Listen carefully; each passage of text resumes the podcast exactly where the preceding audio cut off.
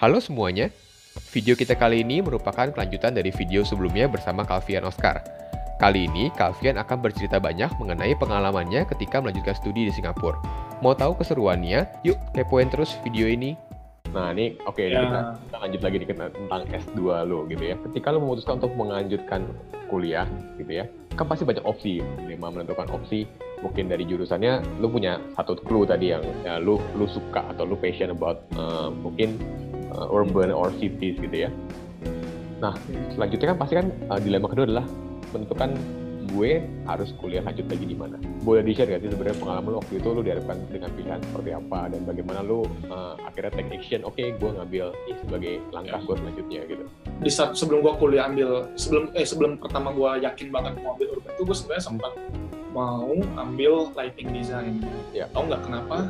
Tujuannya karena gue merasa ini kayaknya bakal jadi uh, profesi yang prospek dan bisa ngecuan banyak karena okay. kompetitornya belum banyak ya kan okay. kompetitornya belum banyak lighting okay. designer nggak sebanyak arsitek di Indonesia hmm. di Jakarta gitu kan kayak kemudian di sisi lain mungkin ya gue juga bisa datangin lampu-lampu atau gue dari China atau anything lah maksud gue oh. itu bisa berprofesi lu bisa bisnis lampu ya kan dan it making money a lot gitu kan udah termindset uh, akhirnya kira-kira based on based on itu akhirnya uh, akhirnya gue sempat cari-cari dan ada ketemu ada sebenarnya kayak, kayak bukan beasiswa ya di Jerman which is hmm. di Jerman kan emang ada kuliah which is emang bilangnya gratis kan Free, ya. itu gue ketemu salah satu kampus yang namanya Wismar Wismar hmm. tuh uh, dia emang lighting design jadi most of uh, beberapa lighting designer yang di Indo yang terkenal juga yang memang mereka lulusan sana gitu. Oh, oke. Okay. Dan, dan ya gue melihat gue melihat ya emang Wismar ini kayak emang ya udah destinasinya lah kalau lu mau belajar lighting lebih deep gitu. Mm-hmm. Jadi kayak gua, akhirnya dari situ gue decide untuk di semester 7-8 kuliah gue tuh gue sambil uh, les bahasa Jerman eh oh, ya les bahasa ya, Jerman tuh di ya kan les bahasa Jerman tuh di Gute kan terus ambil satu tahun supaya biar biar biar bisa uh, qualified lah. Karena mereka minta paling enggak lu punya dasar basic bahasanya nah gue udah prepare setahun kuliah dan setelah itu uh, di saat gue mau apply ternyata emang ada announcement nggak semua kota lagi akan gratis gitu. Jadi gue cari-cari. Oh, okay. ternyata Wismar yang Wismar Wismar yang gue mau ambil ini ternyata nggak gratis sama sekali gitu kayak oh, oke okay. and then oh, kayak bakal mahal banget nih gue kayak opa terus kayak oh, okay. segala macam so kayak mulai pelan-pelan apa ya kayak mulai mengubur cita-cita cuan banyak gitu ya okay. kan? dan mulai muncul ya maksudnya sebenarnya ya itu juga masuk ke dalam pertimbangan kayak salah satunya selain funding tapi ya di sisi lain juga karena mulai questioning lebih deep antara gue mau cari cuan doang istilah gue mikirin uangnya gitu bukan making mm-hmm. karyanya gitu kan tapi mm-hmm. ya di sisi lain ya kayak gitu sempet kayak uh, dapat kayak clue realize kayak I feel happy and joy gitu ketika uh, when city become better gitu. Oke. Okay. Oh, sorry, uh, gue potong sedikit. Tadi kan lu bilang semester 7, semester 8 lu udah prepare about language, uh, German language gitu ya? Iya. Yeah. Berarti sebenarnya lu yeah. udah punya yeah. motivasi pada saat lu masih kuliah S1 atau lanjut ke S2 dong? Iya, Atau iya. ini muncul munculnya setelah lu kerja gitu?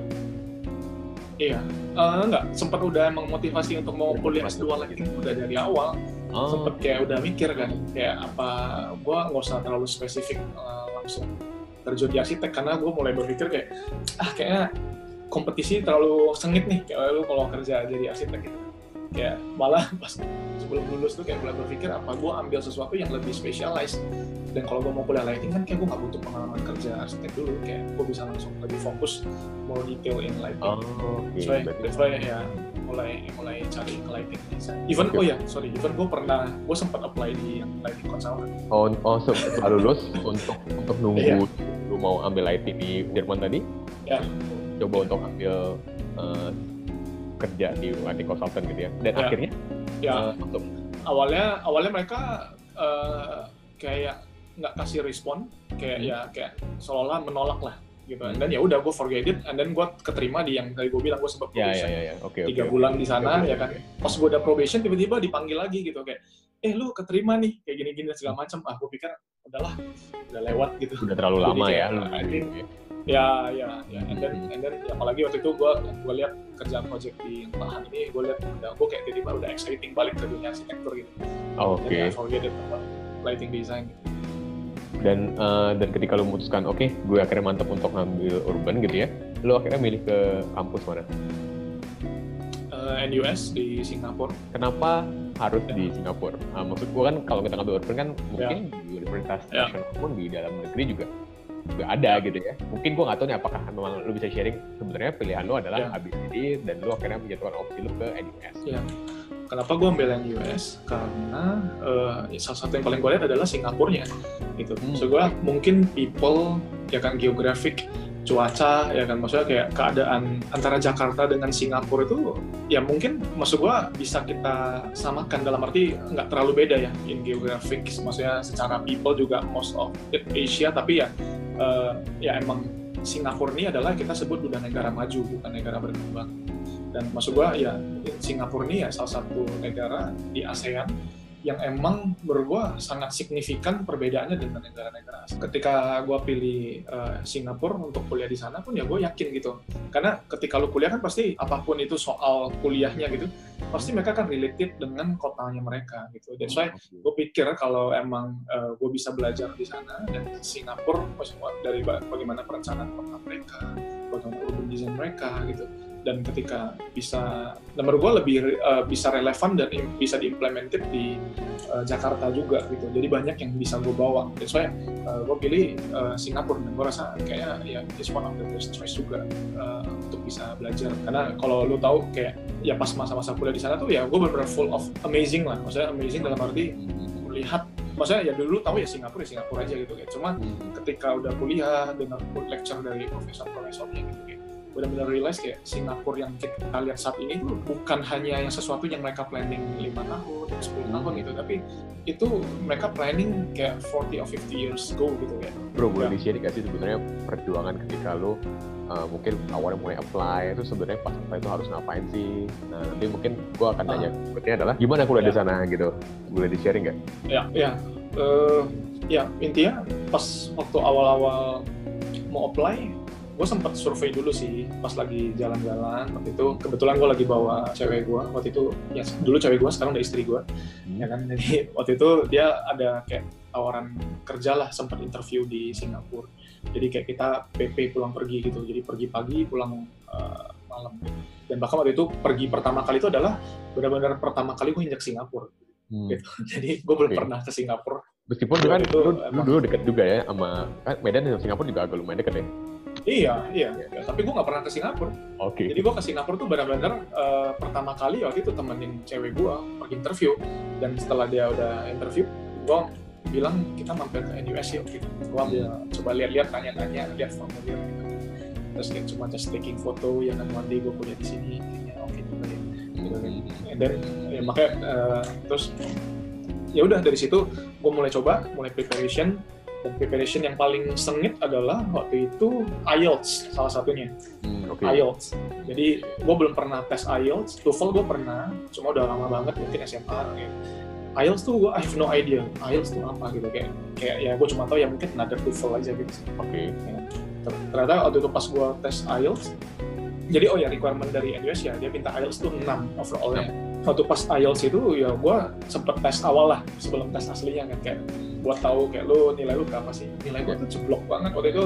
Jadi overall nilai gue tuh empat setengah dan itu PR besar gue gitu. So yang PR besar gue dan gue lakukan adalah waktu itu dari sejak gue tuh gue, gue masih kerja di uh, Handarwan Arsitek di Pahan aja tuh gue udah sambil kerja kalau makan siang tuh gue bawa buku IELTS gue belajar gitu banget.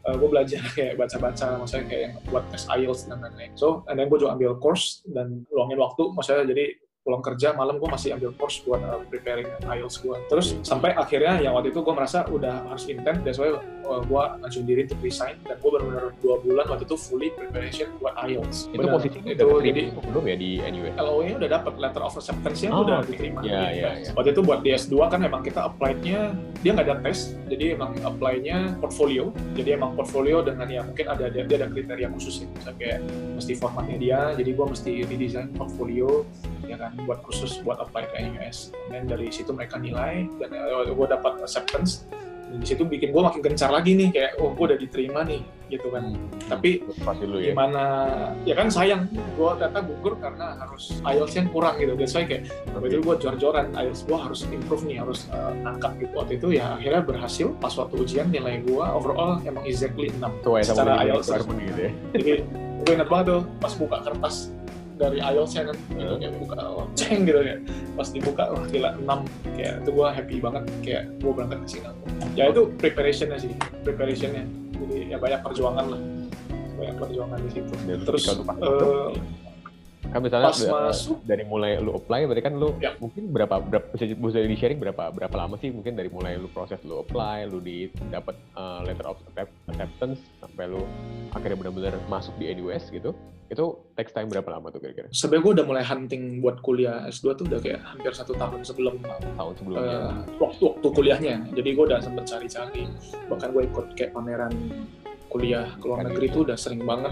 Kayak udah dua kali tiga kali kayak gue udah visit ba- banyak banget brosur lihat-lihat saya sempet juga lihat yang kayak Europe Milan apa segala macam.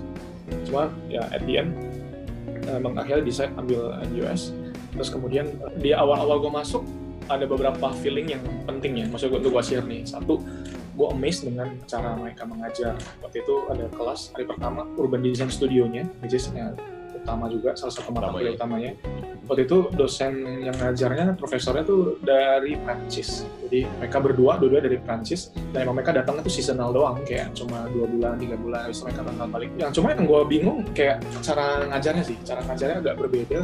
Kayak biasanya kan kalau kita kayak di Indonesia ya maksudnya kayak untuk mengajar gitu waktu diajar kayak kita dikasih tahu dulu nih A B C D E ya kan udah dijelasin gue kasih lu soal ya ya kan? And then lu kerjain ya kan nilai. Awal dia belum kasih lecture apa-apa belum apa-apa tiba-tiba kita soal ya. Langsung soal kita bakal ngedesain ini ini ini ini, ini gitu. Oke just do it gitu.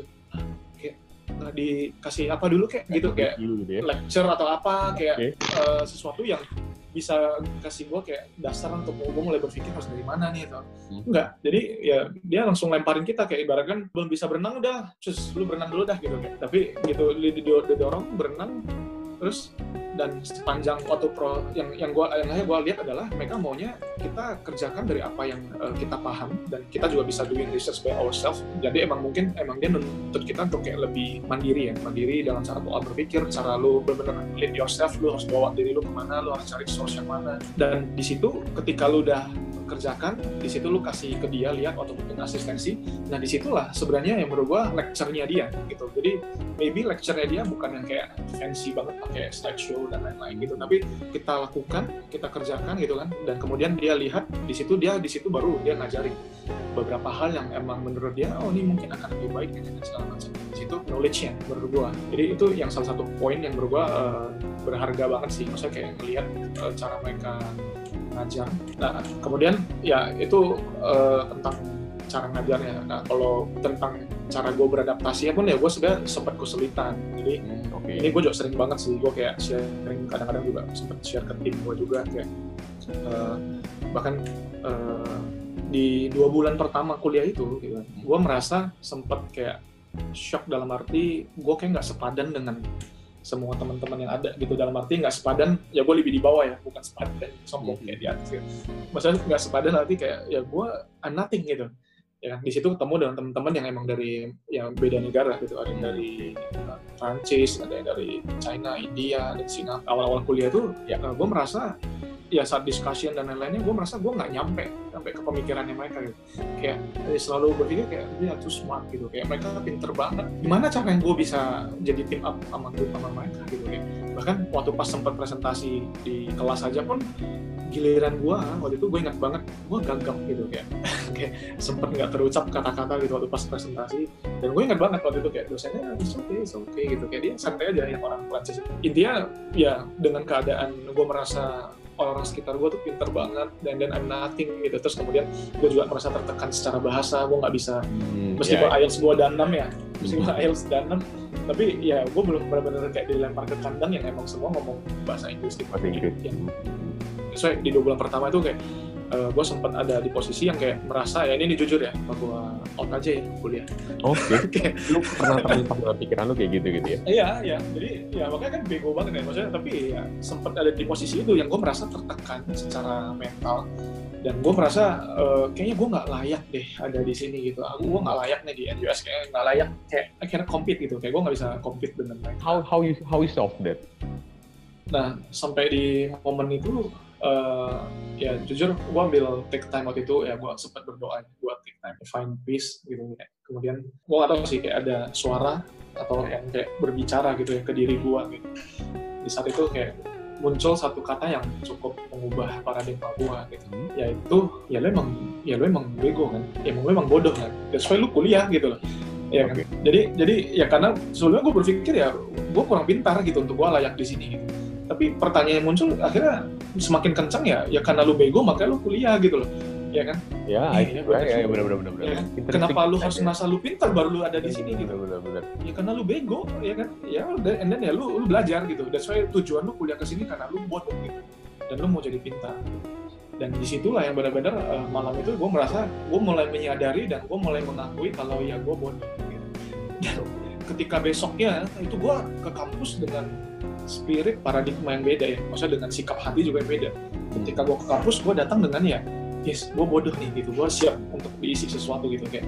Terus kemudian pas lagi ketemu dengan tim up teman-teman yang pintar gue justru mengakui kebodohan gue gitu kayak I'm not good at this gitu kan I think you can help me gitu kan ya kan? Gue nanya dia lu bisa ajarin gue nggak? gitu. Dan ya mereka juga feel free. Justru mereka senang juga ngajarin gue gitu dan okay. di situ yang akhirnya menurut gua one of the key yang sangat penting maksud gua perlu ketika kita mau belajar sesuatu ya kita perlu ngosongin diri kita we have to be humble hmm. dan ketika kita ngerasa kita penuh kita ngerasa kita harus pintar gitu, baru bisa belajar sesuatu ya di situlah sebenarnya momen kita nggak bisa belajar gitu jadi menurut gua ya ya emang mungkin quote-nya adalah ya lu emang bego makanya kuliah gitu oke okay. ya. gua mau nanya uh, tadi udah hal-hal yang yang yang jadi berat gitu ya sekarang hal-hal yang ringan kalau waktu di Singapura lu bisa share gak sih kira-kira living cost? Seingat gua untuk selesaiin satu tahun itu tuition fee-nya ya antara 200 atau 300 juta.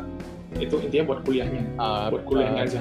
Di rupiah ya? Itu, itu, itu kurs? Rupiah, iya. 200-300 juta rupiah. Kayak lu nanya gua living cost ya, uh, ya karena gua juga nggak bawa duit banyak-banyak orang. Maksudnya nggak, bukan yang intinya nggak bisa foya-foya lah.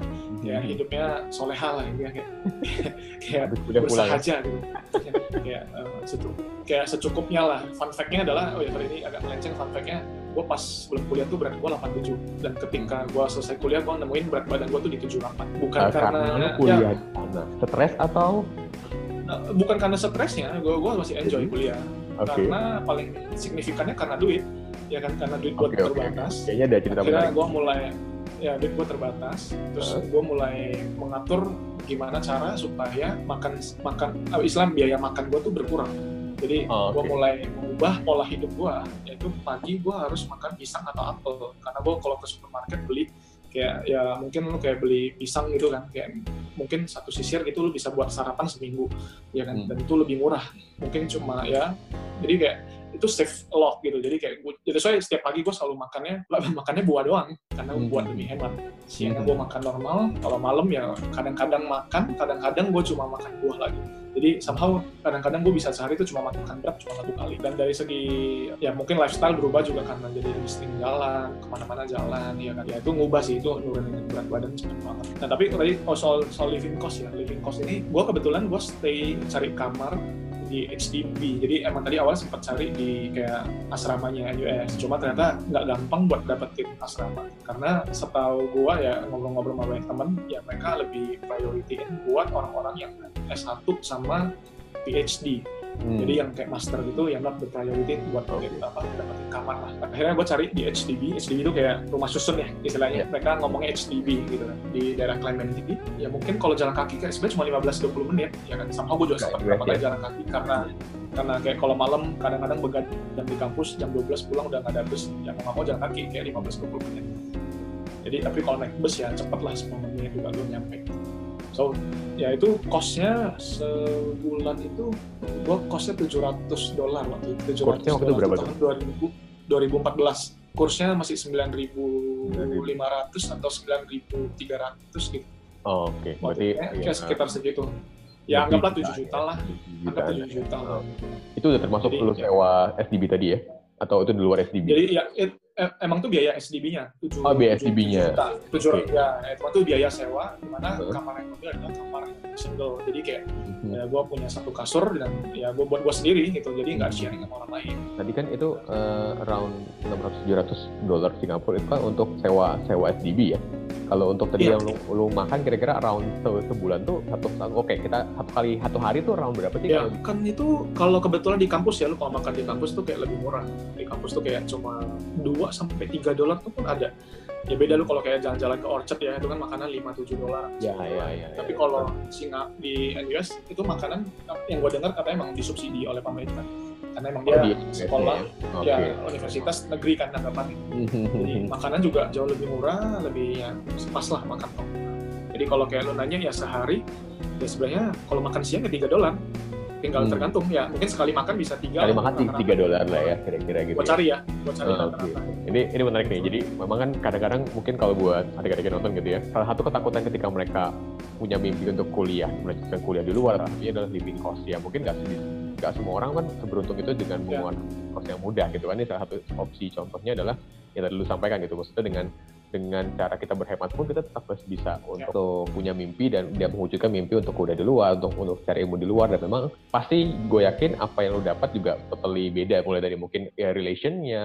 connectionnya juga ya kalau misalnya di di, Ya. di Indonesia seperti apa, tapi di Singapura juga bisa bisa seperti apa, ada plus minusnya pastinya. Jika lu memutuskan untuk kuliah di Singapura dan memang setelah lu lulus, kita kan ambil bisa setelah, setelah lulus satu tahun nih. Dan sebenarnya ketika lu preparation satu tahun itu, lu udah kebayang belum sih next planning lu akan seperti apa gitu atau lulus setelah lulus seperti apa? Bisa bisa, lu sharing nggak sih maksudnya apakah lu sudah punya suatu uh, gambaran ketika itu? ya jadi eh, pas waktu mau lulus sebenarnya ya udah kebayang sih. Awalnya sempat coba cari-cari. Gue sempat coba apply juga ke beberapa company di Singapura. Jadi eh, ke- kebetulan di tahun 2015 itu waktu itu gue inget banget satu angkatan gue eh, dari 20-an itu yang dapat kerja eh, di Singapura itu kayaknya cuma lima atau enam orang deh kayaknya kalau nggak salah. Jadi emang agak ada sedikit peru- perubahan dalam arti isu di properti lah mungkin di bidang-bidang properti yang memang pack ke konsultan-konsultan yang di Singapura. Gue juga sempat apply, nggak ada panggilan ke konsultan yang gue mau. Ada satu yang emang panggil cuma setelah gue suruh interview ya gue merasa kayaknya gue nggak cocok. So so ya udah sambil nunggu ya gue pikir dua bulan nggak dapet ya udah nggak bisa gue nggak bisa tahan. Maksudnya dengan dana yang ada kayak nggak mungkin gue stay di sana tanpa dapetin duit kayak cuma nunggu aja dapat kerjaan gitu buat gue ya life must go gitu kayak ya lu nggak bisa ya tergantung kantong ya. Lu bisa stay di sana kantong lu kuat seberapa lama gitu. Gue pikir ya gue harus balik. Uh, meskipun ya sebenarnya ini juga dilema. Jadi selalu uh, menurut gua quarter life crisis ya. Terlalu banyak pilihan sih. Kalau ingat lagi balik-balik kayak ke tahun itu kayak hidup tuh kayak terlalu banyak pilihan penting yang harus kayak diambil gitu. Mulai sampai di satu konklusi adalah gue berpikir kalau gua tetap stay di Singapura mungkin gua akan dapat gaji yang oke gitu kayak gaji rata-rata di sana kalau S2 mungkin about tiga tiga ribu dolar ya mungkin kayak lu bisa Dolar ya. dapat 2 juta apa ya kan satu bulan. Terus kayak ya kalau hitung-hitung ya sementara living cost gue itu kayak gue cuma habisin paling 12 juta sebulan ya kan itu udah hidup kayak hemat gitu. Meskipun ya mungkin kalau lifestyle kerja kantoran mungkin lebih mahal ya jadi ya mungkin 15 atau 17 tapi gue paling nggak at, at least gue masih 40% atau 50% gue bisa save sempat pikir ya apakah gue coba kerja tetap stay di Singapura ya. Tapi ya gue ambil decision ambil uh, tetap di Singapura gue yakin banget ada satu titik gue akan mulai merasa menyesal. Di mana di waktu itu di Indo ya mungkin lagi gencar-gencarnya semua lagi startup lagi mungkin mulai bisnis baru. Kayak Hmm. uh, banyak orang ya istilah gampang banget lah untuk lu develop sebuah bisnis baru di, di Indo gitu. Dan ya gue yakin banget kalau pasti ada satu momen gue akan menyesal. Dan buku juga pikir sebaliknya jadi kayak gue mulai berpikir skenario A dan skenario B. Jadi skenario A Singapura dan skenario B kalau gue balik ke Indo gue pikir mungkin gue akan coba balik. Tapi mungkin di satu titik mungkin gue akan jobless.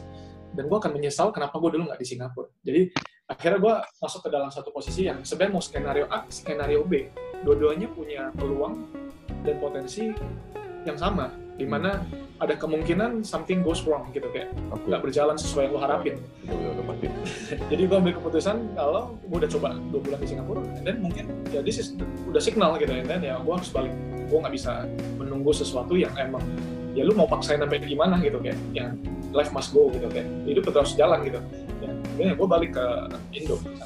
Kenyataan tidak sesuai gue masuk ke dalam fase lima bulan jobless. Jadi lima bulan jobless tuh kayak lima bulan kayak lu bener-bener dua bulan exciting ya. Gue masih jalan-jalan ke Bali gitu kayak wah habis selesai kuliah gitu kayak kayak masih exciting. Liburan lagi. udah masuk bulan ketiga gitu kan kayak bulan keempat bulan kelima ya kan kayak yang tidur pun udah rasanya badannya tuh kayak nggak enak kayak tulang tuh jadi lunak gitu kayak kayak I'm, I'm so useless gitu kayak gua kayak diri gua nggak berguna banget kayak lima bulan gua nggak menghasilkan apa-apa gitu gua nggak kuliah gua nggak menghasilkan gitu dan ya itu yang terjadi sih itu yang terjadi Nah ini gue rencana sih mau bikin sesi lagi nanti mungkin tentang lo ya mulai dari tadi ya mungkin cut off mulai dari tadi Iya. lo merasa merasa dari lima bulan itu jobless kemudian lo bisa invest Iya. your own company or your your own business sampai sekarang. So sesi ini gue mau nutup dengan one last question sih menurut gue. Question is seorang Calvian Oscar mau dikenal orang sebagai apa sih?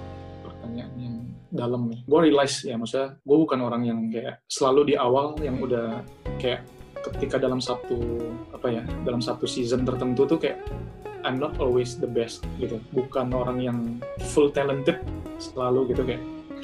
Tapi yang gue selalu percaya adalah namanya fokus namanya fokus and persistence gitu. Fokus gigih gitu dan uh, lu bener-bener fight yang lu mau gitu. Jadi gue bukan orang yang multi talented bisa banyak hal tapi gue orang yang fokus gitu. Jadi kalau tanya ya simpelnya pengen dikenal sebagai orang apa ya gue pengen dikenal sebagai orang yang fokus Itulah jawaban dari seorang Calvian Oscar ingin dikenal sebagai orang yang fokus. Oke sip, thank you bro. Gua akhiri dulu sesi video kali ini. thank you thank you you